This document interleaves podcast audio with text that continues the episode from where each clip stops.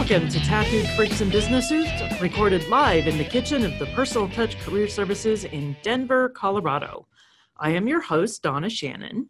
As a professional career coach, I help people navigate the hiring maze to get the jobs they really love. In addition to working with job seekers one on one, I do have a book available. You can find How to Get a Job Without Going Crazy on Amazon. I have a very special guest today. He's actually not a tattoo artist, but he's a professional piercer by the name of Will Von Doome. So thank you very much for joining us, and I'll have you give your full introduction in just a moment. So, overall, our show's purpose is to explore and redefine the world of work, especially as Gen X, millennials, and those to come after seek positions of leadership that still allow them to be themselves. So every show, we explore a topic related to business or job searching, or since we're all uh, fans of body modification in all of its forms, how you can be more intelligent about your choices when it comes to working with professionals in this space. Our sponsor is the profession, uh, Personal Touch Career Services, Denver's top rated career coaching service. We focus on those practical tools for your job search including resumes, LinkedIn profiles, job search coaching, and ongoing classes. So check out our ridiculously long website, personaltouchcareerservices.com. Once again, that's personaltouchcareerservices.com, or you know, you can just Google it. So, Will, thank you very much for joining us today. I also have another special guest with us, uh, Jasmine Giffen, who is a professional piercer here in the Denver area. But Will, why don't you just tell us a little bit about yourself? Sure. Uh, so first and foremost, thanks for having me on your show. I super appreciate it. Um, my name is Will Von Doome. I'm a professional body piercer of, I tried to figure this out the other day. I think it's between eight and 10 years. I can never remember. Um, I'm a current uh, business member of the Association of Professional Piercers. I owned my own body piercing studio in upstate New York before I moved to Tennessee with my wife. And currently, I do community outreach uh, for a tattoo and body piercing studio that I am with currently down here. I still travel as a body piercer. And then on top of that, I also run a podcast as well. Great. And what's your podcast? Oh, uh, my podcast is uh, Real Talk, a piercing podcast. And basically, what we do is we try to cover all the things that may or may not be taboo in the piercing industry, uh, as well as um, trying to spend some time informing clients of what they should be looking for and what they should, you know, try to stay away from as well. Great, great. So, uh, one of the things that I wanted to address in our topic today is you know, I think a lot of people, especially my generation, I'm Gen X, Jasmine's a Gen Y, and, uh, you know, I admit it, all my first piercings were done in the mall at those awful kiosks, and uh, there's probably better and safer ways to go about that, correct? Yes, and and don't feel bad because I got my ears pierced at a kiosk in the mall too. yeah, yeah. As Jasmine points out those tattoo guns or, or, or uh, piercing guns are not safe at all, right? No, definitely not. No. Uh, so the, the this I can go on all day about. Uh, so the one thing that is really, uh, pardon me, the one thing that's really awful about those are they're supposed to be meant to be used one time because you cannot actually sterilize them. If you tried to put them into an autoclave to sterilize them for the next clientele, it would actually melt the piercing gun itself. Um, instead, what they do is they wipe it down with alcohol, which isn't uh, a, a disinfectant that's strong enough to kill lots of things. And they actually just uh, replace like a cartridge in it. So kind of think, um, kind of like a staple gun is a good way to think about it. You like mm. put staples in, you use it, you take them out. So it's it's usually a, when you get pierced by that, not only are you getting pierced by something that's not sanitary, you know, you you really have no idea on what what like how well it's been cleaned or anything like that from a previous use. Right, right. And yeah. One of the things I've definitely learned about working with Jasmine, and I didn't realize all of this, is you know all the extra training that usually professional piercers go through. Correct? Yeah, yeah. Yeah, I'm I'm I'm sure she's probably talked your ear off quite a bit for it, but um, typically uh, most individuals, and and I want to be clear on that, most not all, uh, typically go through a multi-year apprenticeship, and uh, during that period, typically it's an unpaid time in which you basically learn the ins and outs of body piercing firsthand uh, from a mentor. Uh, some people have better apprenticeships than others. There are some uh, classes and programs that you can take that are really beneficial, such as um, the Fakir intensives out in California, uh, as well as like you know your typical uh, bloodborne pathogens and uh, like OSHA training are definitely good things to have when uh, trying to learn this craft. Right, right. And then there's actually an association as well, the Association of Professional Piercers or APP. Um, so could you tell me a little bit more about the association and, and how someone would go about finding a member? Sure, absolutely. So uh, the first thing that I'm going to say off the top is uh, everything that I'm going to tell you right now is my views personally and does not reflect the Association of Professional Piercers in any way, and I'm not speaking on their behalf. I'm only speaking on my personal experience.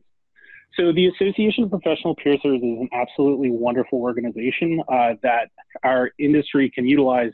And what they do is they are the largest governing body of health and safety in, in regards to body piercing itself. So typically, uh, what you can do is you can take, uh, like I said, like bloodborne pathogens and basic first aid that apply to the industry itself so ones that are geared specifically for body piercing um, through their website, which is a great tool. Another thing that they have as well is you can actually become a business member. And mm what that means is that you basically uh, adhere to a set of uh, material standards uh, that your jewelry and uh, environment meet so that you are uh, doing things to a specific level, at least to that level, if not beyond. And then um, in addition to that as well, you can actually use their website to find a member, which will allow you to uh, search within a, a, designated bubble that you select and find studios that meet those standards. Okay, great. Um, so, but they don't necessarily certify individuals as piercers. Okay, so this is this is a big thing uh, that personally uh, I preach quite a bit is uh, just like every other industry on the planet, you could be like a certified plumber, but it doesn't mean that you're a very good plumber. So oh yes, I've seen that with resume yeah. writers too. yeah, yeah, there you go. It's it's every every field imaginable it, it ties into, but basically uh, the APP does not certify anyone. Uh, so there's no APP certified piercers. Uh, if that's being said, it's usually incorrect or they're misinformed basically, once you become a member, you're basically uh, ensuring that you are meeting a minimum environmental and material standard. Um, and they do check in on that every year or so. Uh, so you do have to continually be up on it. Um, but it does not define uh, like how piercings are done, whether it be with tools or uh, with no tools or, or anything among those lines.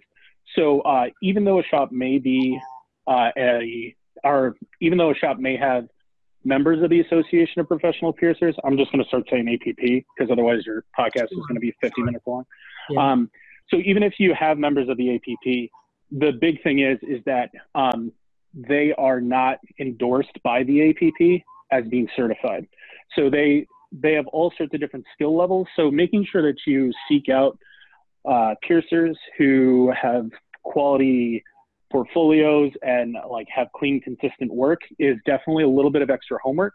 So please make sure that if you, uh, we really appreciate trying to find members, but in addition to that, doing your homework on those members is always encouraged as well.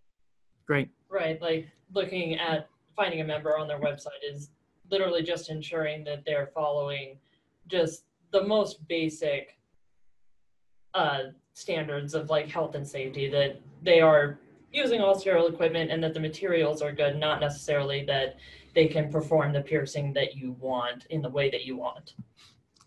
Right. That's that's the big thing is you know there there are all sorts of different styles, all sorts of different techniques, and and you know certain people may sell certain things that others don't, and it, it really comes down to what you as a client feel comfortable with, you know, genuinely.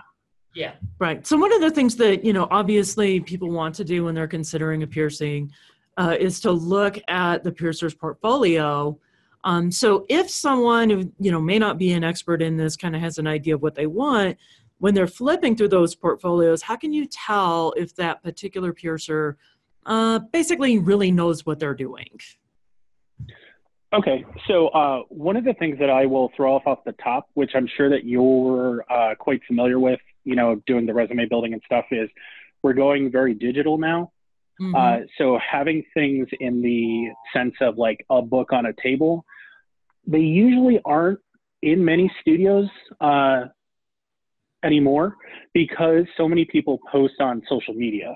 So it's it's very easy uh, to as soon as you enter a studio to find out where to find that information, or even if you Google them, you should be able to find those uh, pictures of piercings very easily. Uh, whether you find them in the shop on a table or you find them digitally uh, should not really influence you too greatly. But the biggest thing is, is when you look at a portfolio, me personally, I don't look for piercings that look like they were just done. So I don't want to see a piercing that like looks totally straight right now and is red and has like a little bit of blood on it or anything like that. What I ideally would be looking for, and I suggest clients to also do, is to look for fully healed piercings. Okay. Because the piercing itself can look straight or it can be like kind of swollen when it's first done. But really, the testament is looking at the same piercing, you know, six to 12 months later and seeing if like all those angles that they did, like for example, like um, the, the triple forward helix are the three that are very close to the ear, um, are the, the side of the head on the ear. Just making sure that all those are still facing the same direction and they're not all pointing at different radio stations uh, is definitely something to look for. Above all that, the yeah, above all that, the the other thing that I can only uh, recommend is if you go into a studio and you're dead set on getting like X piercing, um, making sure that the piercer spends time with you as an individual to see if you actually have the anatomy for it is mm. definitely important because um, honestly, you uh, in every industry there's a few bad apples and and there is some individuals that will be like oh yeah like let's just throw those in there and unfortunately if you don't have the space to heal it it's not going to heal right and who knows if they'll see you again the the biggest thing in my book and i've preached it since day one is i believe in client over mod which basically means that i want you to be happy have a healthy piercing and have it heal correctly more so than making sure that my pockets are heavy when i leave the store at the end of the day exactly. Yeah. I turn, a, I'm very, very picky about industrial piercings specifically. Oh, yeah. I turn so many away. So many. Like, probably, yeah. definitely a good three quarters. People just don't have the right anatomy, and I don't think that they quite understand what they're getting into with healing an industrial piercing and how difficult it is. So unless you have like perfect anatomy or have healed multiple cartilage piercing successfully. I just I I don't want to put anybody through that. Yeah, no, that's really I, great. I, that's... And uh, you know, I mostly just have some cartilage piercings in my upper ear, and then everything else is you know pretty conservative, standard kind of piercings. And uh, to realize that it's not just what you want, but it's what fits with your body is a really big realization. Because a lot of times when I go in for tattoos, I'm heavily tattooed. I don't have to consider that as much because my skin tanks ink well. Right. And I've never, it wasn't until I started doing some of the cartilage piercings with Jasmine that the whole idea of anatomy being a factor even came into play. Yeah, it's yeah, I I hate to say it, but I mean, you'll see it next time. After I tell you this, you'll see it next time you go to the beach, and it's like a whole bunch of different people of various ages. You will see probably a lot of people like around the 20 to 40 age range with like scars on their navels from getting their you know mm-hmm. navel or belly button done. And unfortunately, I think maybe like three out of every ten uh, are sufficient to do navels. And I, I really turn a lot of people away because, you know, I know this sounds weird, but a lot of people don't think about it. When someone comes in, you're like, oh, yeah, you have enough. They're like, can you also sit down while showing me your navel? Because think about how much time you spend sitting down. If you have jewelry that's like hitting it and pushing it a different direction, like it's not going to feel happy. And then, you know, there's there's times where people are dead set on getting it, and then unfortunately, I have to just straight up tell them, be, you know, I'd, I'd love to do this for you, but I don't feel comfortable doing it because unfortunately, I don't think it's going to heal right, and I honestly couldn't do that to you. Right. Right, right. And I mean that in that situation, if if you the client wants it bad enough, they'll probably end up finding somebody that will do it. You'll find somebody that'll do it, but that Um, That- yeah, that's- unfortunately, that's always a you're still thing. gonna have the same healing problems. Yeah, yeah. So, uh, talking about just finding people in general, one of the things I wanted to ask y'all about is uh, we already know the mall is not the most cleanest place to get a piercing done. Uh, one trend we're seeing here in the Denver area is like head shops. you can go get your your pot smoking pipes and get a piercing at the same time. And I don't know how clean those places are, but when you're walking into a shop or a studio, how can you really tell if it's a clean one from a dirty one? And, and what does it really mean when we say we're looking for a clean shop? Yeah, I mean, Uh, so, oh, go ahead.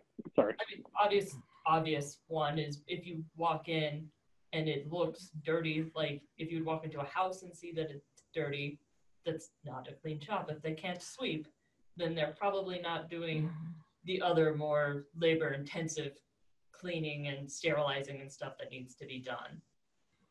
So that's that's my first indication is how mm-hmm. clean and professional and put together does the shop itself look. Yeah, that's that's a big thing. Um, so there, there's a variety of different shops that are out there now. Uh, some are trying to cater towards you know traditional clientele. We call them like lovingly as street shops, where it's very high volume. Um, you know, it looks like you just walk in and it's it's just like you know here's some flash on the wall and things like that. There's also other studios, um, for example, like uh, Dorje Dormant in Rochester, New York, which is what I consider my like my my base of operations, like my favorite shop on the planet. Um, you walk in and it it's actually an old house, uh, and it feels like a home when you walk in, and it's very welcoming and it's very bright. Um, making sure that you go into a shop and feeling comfortable is the biggest thing. I Yeah. mean, if you walk into a business and and you're just like, whoo, like I'm not into this place at all, like just leave. It's Yeah. it's totally fine. You can go in and just scope places too, whatever works best for you. Mm-hmm. Definitely. I have a lot of clients that will have gone to a different shop and had a really bad experience and will remark that they didn't think that it was right, like had a gut feeling that something wasn't right. And I was like, you can always walk out. That's totally fine. Even if you're already talking to the piercer, you can always leave. And I would hope that if somebody was talking to me and they weren't comfortable, that they would leave. I don't want them to feel uncomfortable. Yeah, that's a big thing that a lot of people don't uh, feel comfortable with, kind of, uh, because let's be let's be honest. Many people that go to shops are going to shops for the first time. Yeah, so all of their perceptions and all of what they think a shop is is unfortunately you know what they've seen on tv or what they've seen in Yeah. reality shows so True. when you when you have a client come in um, a, a good thing is or a good thing as a client to be like hey this isn't my place i want to s- spend my money at is if you go in and the the piercer or the the individual behind the counter is irritated with your questions like that's not good like you're allowed to ask questions if we didn't ask questions no one would have any answers exactly. so you should really, yeah, you should really go in. You should be able to ask any questions without any issues, without feeling, you know, like you're the odd man out or odd person out. Um, it, it's just one of those things where if you don't feel comfortable, like that's just that's my biggest thing. Even if the shop could be super clean, it could be, you know, it could be cleaner than a doctor's office or anything like that. You know, it, it just may not be what's working for you. right. Right. Yeah, I think one of the most interesting trends I've seen, and Jasmine told me about it a couple of years ago, but uh, now I see it on Facebook and certain articles have popped up too about people bringing their kids in for their first year piercings to a professional shop versus going to the mall. And, you know, it's kind of crazy that I never ever thought of doing that before.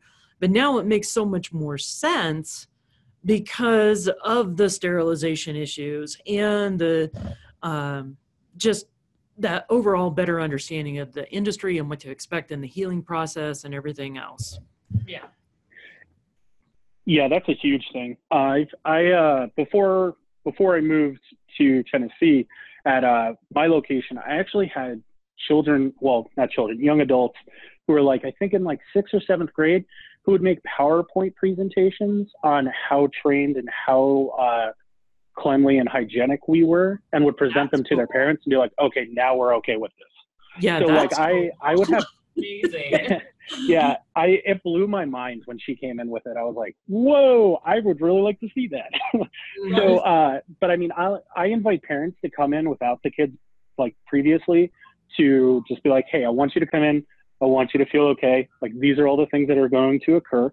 And for example, every shop does it a little different. Uh, at uh, Dorje Dormants, uh, Nick, who is the owner there, uh, is the one that typically does a lot of the children's piercings and has them come in one week prior to the appointment that they set to go through like almost like a mock experience. They like pick out the jewelry, he like draws the dots on them and make sure everything looks okay and they feel comfortable there.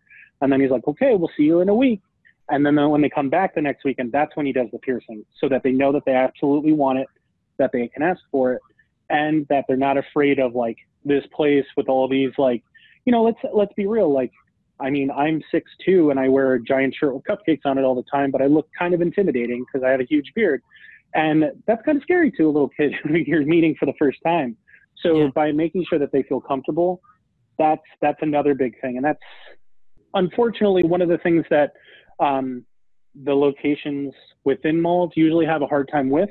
But as a caveat to that, uh, there are a lot of high-end uh, studios that are in malls now uh, that have the same standards and are APP members and and everything among that in malls. Um, but the the things that we're I want to be clear when I say you know mall shop is I mean the little kiosk pop-ups are the thing where they do piercings to like add on a five dollar sale. Those are the the mall shops that I'm referring to. right. the buy your mystery metal jewelry, get the piercing for free place. There you go. Yeah, those ones. Mhm.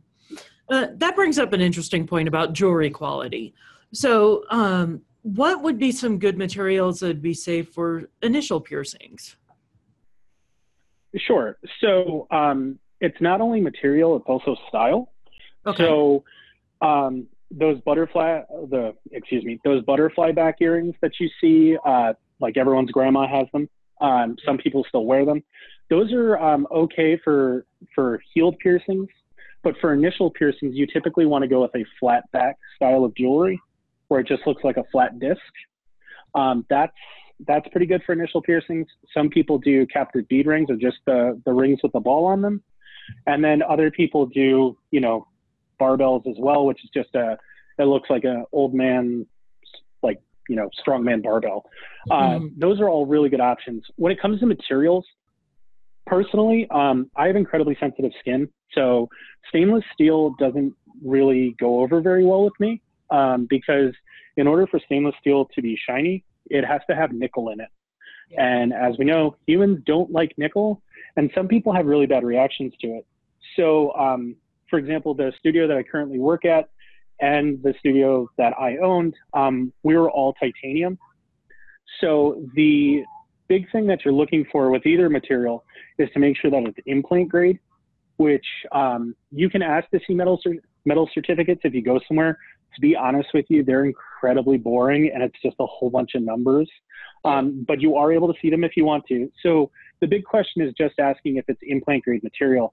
Uh, the implant grade material for titanium, uh, a lot of vendors use them, such as like Anatometal, Industrial Strength, Neometal. Those are those are three of the big boys or big individuals for it. And um, the material that they use is actually the same material if you ever had to get an implant or like get a knee replaced or something similar. Um, it's the same type of material. So we know that it, it does fine on the inside as well as the outside.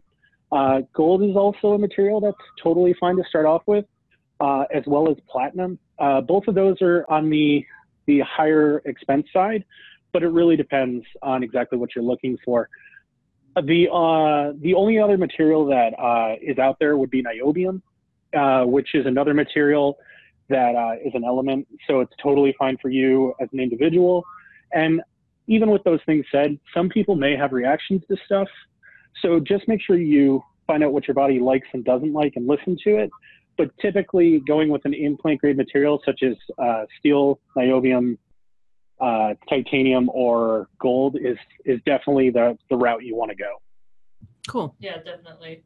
Uh, my studio is we're about half and half on surgical steel or stainless steel or and titanium, but definitely I've noticed that people are kind of I don't want to say finally listening, but finally listening to professionals and the information with the internet is just so readily available.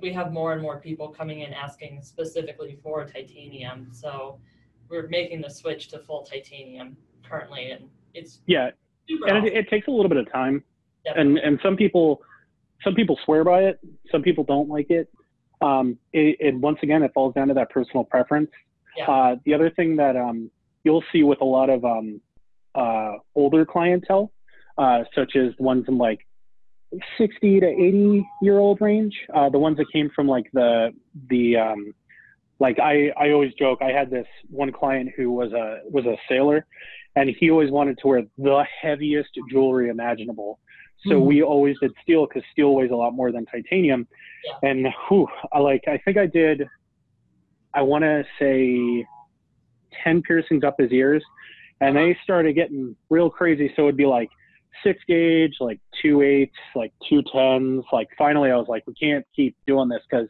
his ears are actually starting to droop a little bit on him but he Oh, loved yeah. it so we just kept going with it so there you go. Cool. So, uh, one last question. Really, uh, you know, it's the same old adage cheap is not necessarily good, and there's always some dangers with price shopping. So, when we're looking at a piercing, what is it that you're really paying for? Is it the expertise and the knowledge plus the jewelry? Uh, how would you term that? Okay, so um, a lot of people fall into different camps on this. Uh, you know, the old the old adage, "You get what you pay for," is it is a thing. But let's be real. There's a lot of swindlers out there. Uh, that's a PC term, right? Like I'm not sure, but uh, there's a lot of people out there who will try to like, you know, like pull one over on you. Um, so so the biggest thing is is that um, I will say like completely off the top, like you are a consumer you are able to price shop from when the like the sun comes up to the sun goes down. Like that is your you are completely able to do that. If if you want to the if you want to come in and be like, hey, like I'm just looking to get prices on things, cool. Like let's talk. Um, but the the big the big clash from that is is if you come in and you're like, oh, I could get this from there for that much. Well, I'm like, well, that's totally fine. You can go ahead and do that if you if you want to but I can't make sure that you're ordering the right size and I can't make sure it's the right material and I can't make sure that you're not going to break it when you put it in. So, um, when it comes to pricing itself, uh, the industry, in my belief, is is going this way, where there is a piercing fee, and then there is a jewelry cost. It's Mhm. very difficult as a business owner to lump them together because the prices for things just are so varied. So the piercing fee is the one thing which, in my eyes, you can never argue with someone over because that is basically the overhead. So that's the studio for you to walk into, the materials that keep everything clean, the jewelry, or uh, not the jewelry, the uh, paycheck for the individual doing the piercing, uh, all those things, you know, keeping the lights on, that's included in the piercing fee. So Yeah. that is just them taking care of you. That's that's how they, you know, put dinner on the table for their family or, or feed their dogs bowls. You know, that's that's how they do that. In regards to the jewelry, uh, I mean, we're in a how's the best way to put this? We're in a luxury industry. Yeah. You don't need a piercing. There's never in my life I've had someone come in that says, if I don't get this piercing in 10 minutes, I will die. That has never happened to me, and I don't think it will ever happen. But Right. with that being said, you know, if you have money to get a piercing, that's great. Let me help you. Let me see what I can do for you. If you don't have money for it or you want a specific thing, just wait. That's Yeah. all you have to do. The piece is not gonna they're not gonna lose the mold on how to make it. You Yeah. know, like we can always order the same colors, we can always do that. So yeah, you could look around and see things like, you know, Am or um, the the large online retailer like has some pieces. Uh, there's a few uh, websites in which you can get them, but the, the big thing is is that by not going to a shop, you're not going to have a business to put the put that jewelry in, or to do that piercing, or any of those things. So personally, I've always believed in uh, shopping local in any which way possible and supporting smaller businesses. Uh, unfortunately, like I said, we live in a digital age. Not many people believe in that much, like anymore.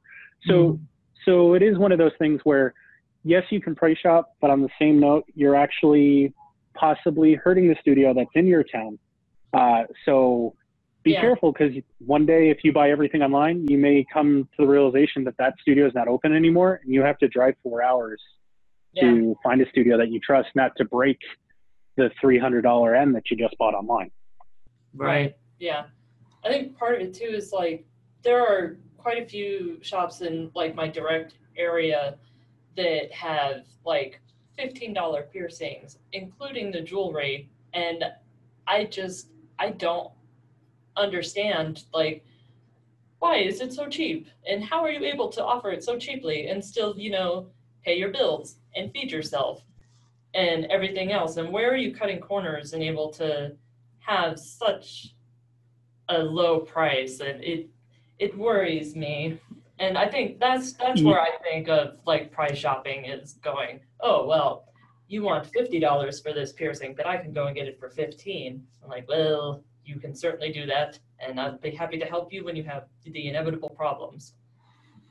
Yeah, that's the the big thing is is when you when you take the numbers, like case in point, let's let's just say that you wanted to, I don't know, get your doth or daith done. You know, there's 30 for that, and then maybe the jewelry is 25, so you're at 55. But there's a shop down the street that will do it for 25. right So the thing that you have to ask yourself, you know, when that situation comes up is how did they get it so low? Where are they cutting the corners to make it so low? And unfortunately, the savings typically aren't passed on to the consumer. Uh, it's actually, they're selling a product that is, uh, how do I put it? They're selling a product that is very inferior to the pieces that you have. And, and um, there's going to be snake oil salesmen in any industry that you're in.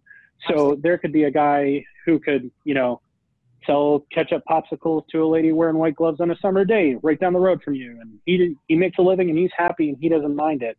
But Yeah. unfortunately, the client will eventually realize, you know, after two or three times, like, why does this keep happening? And that's where you're starting to see the shift because you'll you'll have people who will buy the same garbage thing off that online realtor for for two dollars when it's normally twelve, and they'll buy six of them and then just be like, well, I just should have bought the the correct one in the first place.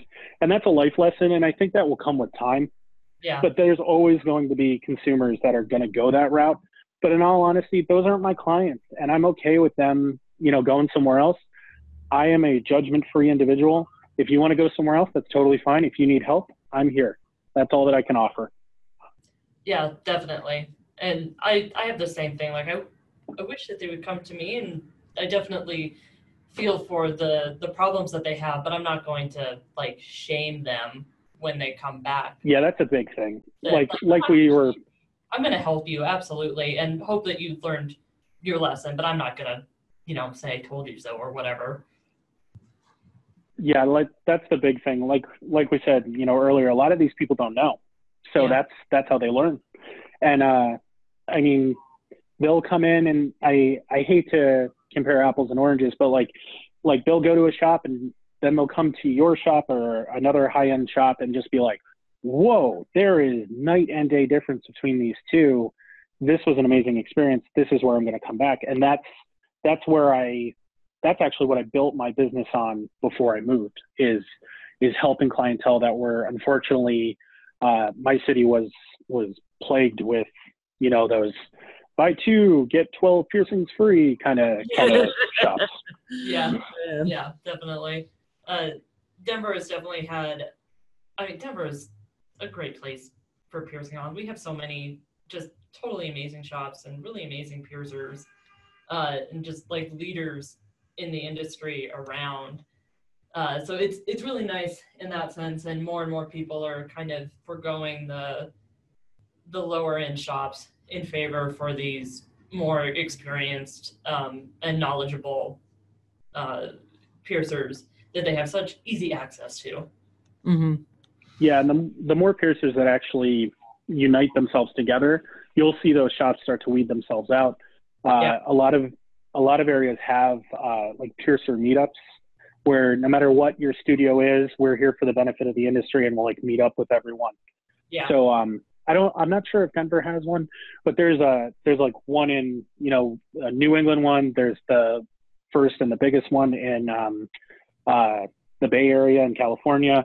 So I mean, everyone's trying to to better themselves typically. Uh, but yeah, no, it's it's a great time for the industry. But you're gonna have some shops that are that are a body piercing studio that sells jewelry, and you're gonna have other shops that are jewelry stores that also do body piercing. So you're gonna find where you sit between one of those two. Cool. Cool. All right. So we're coming up on to my favorite part of the show where we get to talk about the tattoo, or in this case, possibly the piercing of the day. So, well, since you are our guest, um, why don't you just tell us about one of your favorite piercings, either that you have personally or one that you've done on somebody else? Oh, sure. Uh, so the thing that always uh, like makes my soul happy is at any point when I'm able to help an individual reclaim part of themselves. Hmm. Uh, I am a big, big guy. I've always been a big guy, and uh, one of the things that drew me into piercing was the fact that uh, I could change my appearance and feel better about myself by just doing one thing.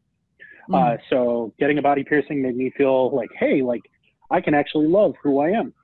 And uh, I've had numerous clients uh, throughout the past who, uh, most of them have been women, and they have expressed to me that they're unhappy with uh, how they look. Uh, typically, how do I put this uh, sensitively? Uh, most women are very self-conscious about their the way that their breasts look Mhm. and uh, unfortunately like society is awful nine times out of ten and like people say really derogatory things to each other and really nasty stuff uh, so i had a young lady who had just gone through a terrible breakup and her partner had said some terrible things and she really didn't feel comfortable with herself anymore like every time she saw herself in the mirror she just saw the things that he said and it was the only thing that she could see. It was it was horrible. She was so beaten down by it, and she decided to come in and get her nipples done. And I like walked her through everything, and I was like, yeah, like here we go. Like we're gonna you know pick out this jewelry. We pick it out. She brought a friend. Her friend came with her, and we go ahead and we do the piercing and everything. And she stands up and just immediately breaks out into tears, and is just overwhelmed. And I was like, oh no, she's unhappy. Like these are things that she's not liking. And she turns around and she's just like, thank you so much. She was like, can I hug you? I was like, please put your shirt on first. Uh, you know, like it was, it, was just one of those things. And she left and she was just all smiles and she was super happy. And it's one of those things where, you know, in, in this day and age, I mean, everyone, even anonymously, can say anything about anyone else. And unfortunately, a lot of people attack other people's appearances. And I feel like it's one of those things that, whether it be, you know, an intimate piercing, such as uh, the young lady getting her nipples done, or even just getting like a nose piercing to just be like, hey, I just went through a divorce. Like my husband never wanted me to get this. Like here we go. Like that's that. Those are the things that are why I do this job, and it's Yeah. just because I love it. It's, I mean, I mean, at the end of the day, you could be like, I'm a super cool dude. I work in a piercing shop. I do all of these things. And hon- honestly, all I want to do is go home, play board games, and pet my dog. And and just being able to change how someone feels about themselves is is the real thing that warms my heart and makes me want to do this job day after day. That's Ab- awesome. Absolutely, definitely. Those are the most rewarding clients. And you don't you don't even get them every day, or even once a month. But when they do, it is so Yeah. very fulfilling. And I'm- I'm you. sure that you've been in like a very similar situation with like clientele like reclaiming themselves in, in one which way or another. And uh, it's great. It's great. It's honestly, and it, that's the thing that I, I love about piercing. It's such a simple action, but can have just these huge emotional ties to it. exactly. Great. Definitely. Well, thank you both for being here. Uh, once again, my guests have been Will Von Doome and Jasmine Giffen. So, Will, how can people get in touch with you? Sure. Uh, so you can follow me and look at my dogs and piercings and board games uh, on all social media. I'm at Will Von Doome. It's V O N D O O M E. Um, you can also find me on my podcast, uh, which is available on all these wonderful things. Um, and you can find it through my website as well at Real Talk, a. Great. And Jasmine, how can people get in touch with you? Uh, so you can find me on Instagram at Sado Pacivist, S A D O P A C D I S T, or on Facebook at uh, Piercings by Jasmine. Um, I don't, I don't have a website. I just do those those two things. Or you can find me in, uh, if you're in Denver, you can find me at Celebrity Tattoo in Lakewood. Great. And uh, again, everyone, my name is Donna Shannon with the Personal Touch Career Services with that incredibly long website. Uh, my producer always reminds me I need to say if you like what we're doing, please give us a like button and follow us on all of your podcast platforms. And until next time, y'all take care.